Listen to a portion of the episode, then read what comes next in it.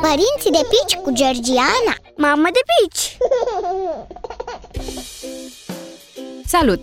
Vorbim astăzi despre cum întărești imunitatea copilului. E un subiect care preocupă părinții, mai ales în sezonul rece, când răcelile pândesc după fiecare topogan. Pe termen lung, laptele matern este cel care îi asigură copilului mic un sistem imunitar puternic. De aceea ar fi minunat dacă ți-ai putea alăpta bebelușul cât mai mult, de preferat până la vârsta de 2 ani.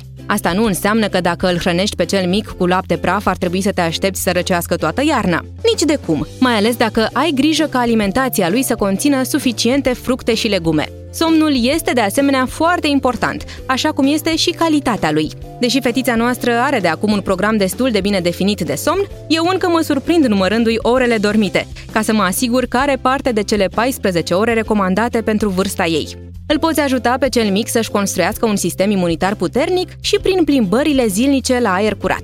Știu că vremea rece nu e foarte învietoare, dar chiar și în lunile de iarnă ar trebui să ieși la plimbare cu cel mic.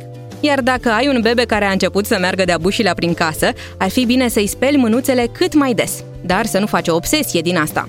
Pentru că mersul de-a bușilea are și el rolul lui în dezvoltarea imunității, prin așa numita imunizare naturală. Cu toate acestea, așteaptă-te ca organismul să-i se întărească uneori și prin răceli și îmbolnăviri. Fac parte din proces până la urmă. Cam atât pe scurt despre creșterea imunității copilului. Pe data viitoare!